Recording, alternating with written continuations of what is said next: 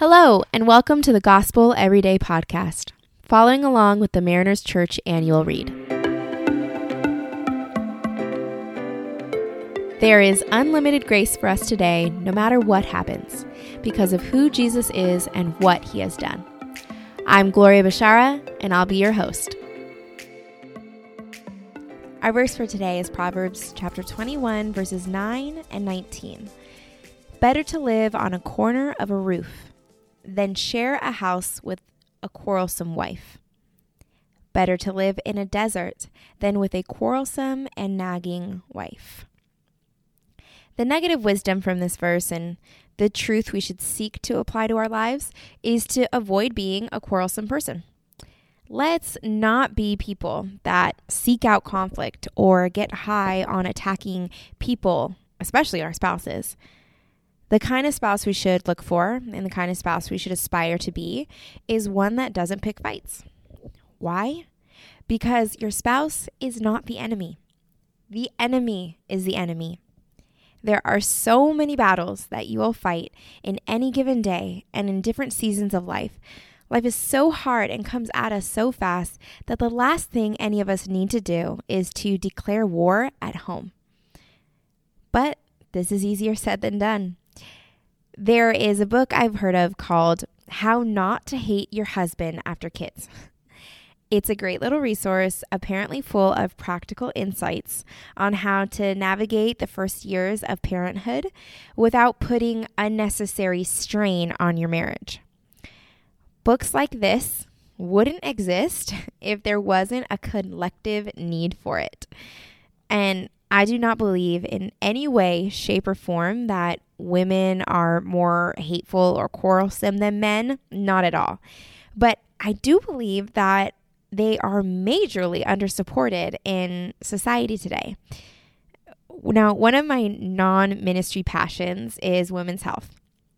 I spend a lot of time in my private life talking about things like holistic health and wellness, pregnancy and childbirth, and the importance of using correct names for body parts.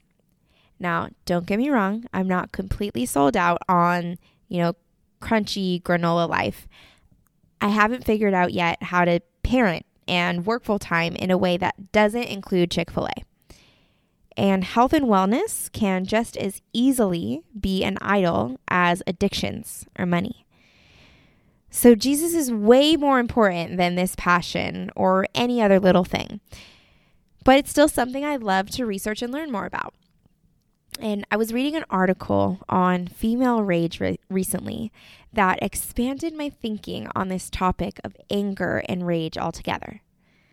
That writer said, We shouldn't be so quick to suppress or medicate our anger because it's what's telling us that something is wrong or not working in our life. She said the rage gives us the energy needed to create the change we need. I was thinking about that, and then a small example came to mind. Maybe you've experienced this in your everyday life, and you do not, this is something that men, women, married people, single people, people of all ages have likely um, felt. Have you ever come home after a long day? And all you want to do is relax and watch a show when you notice the dishes piled in the sink, the trash that's full, and the laundry that never made it from the washer to the dryer. All of a sudden, you're furious and huffing and puffing. You roll up your sleeves and you get to work. 30 minutes later, your space is clean, you feeling really satisfied, and your body is now regulated in a way that actually allows you to enjoy that show. This is called rage cleaning, and yes, it's a real thing.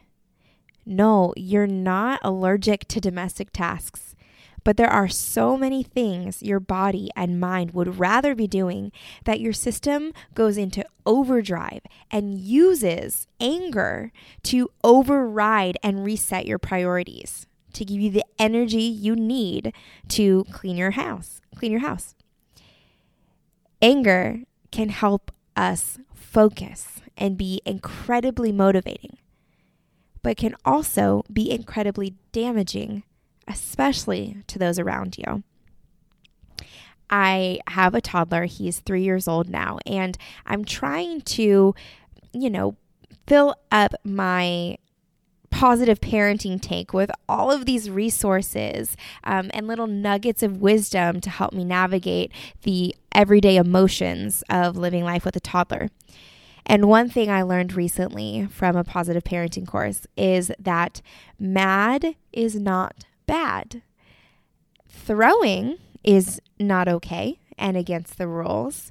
Uh, breaking things and hurting people is not okay and against the rules, but mad is not bad. As someone who has a tendency to suppress negative emotions and doesn't necessarily feel confident in the spectrum of anger, rage, resentment, you name it, that category of feelings, that was really insightful for me to just remember that for my three year old and as a 32 year old, mad is not bad. Hurting people, blaming, criticizing, and being hurtful with our words or actions is. So there's a distinction there, which is why we need to remember who the real enemy who the real enemy is so that our anger doesn't get misdirected towards those around us and cause more damage than good. Remembering the bigger picture that, I mean, coming back to motherhood and women, what's wrong is how the enemy attacks our minds and our sense of identity. What's wrong is things like six week maternity leaves What's wrong is that we are created to live in multi generational villages with generations of culture and traditions passed down to us as the quote unquote manual for thriving in life, marriage, and parenthood. What's wrong is that we live in a broken world where many things, including our sense of self, are fractured and fissured. But they're never beyond repair. We have hope in the Word of God. Listen, there are no shortage of things to be mad about. If you're angry at injustices in our world or in your life, chances are you have every right to be. The anger is not the issue, it's the direction of where it's coming from and where it goes. Here's another excerpt from that article. We need to feel our rage develop a razor sharp understanding about why we are so angry. Understand how to not harm others or ourselves with this energy. Neutralize this energy. And then focus the big, powerful energy on that which we do want, on that which we want to create in order to create a different world for ourselves and those around us. Let's pray. Lord, because of our trauma, our pride, our impatience, we can throw darts of anger and hatred at those around us. Help us to remember, Lord, who the real enemy is. It's Satan himself that attacks our minds, our relationships, our spirituality, our health, our world in big and little ways. May we constantly be praying against those efforts, Lord, and stand in our true identity as people that are called an image bearer of you, an image bearer of God, with the wealth and the full breadth of emotions, God.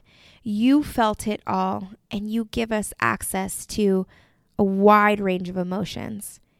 Maybe we feel confident in the way that you've created us as emotional beings, while also diligent to direct our anger where it needs to go.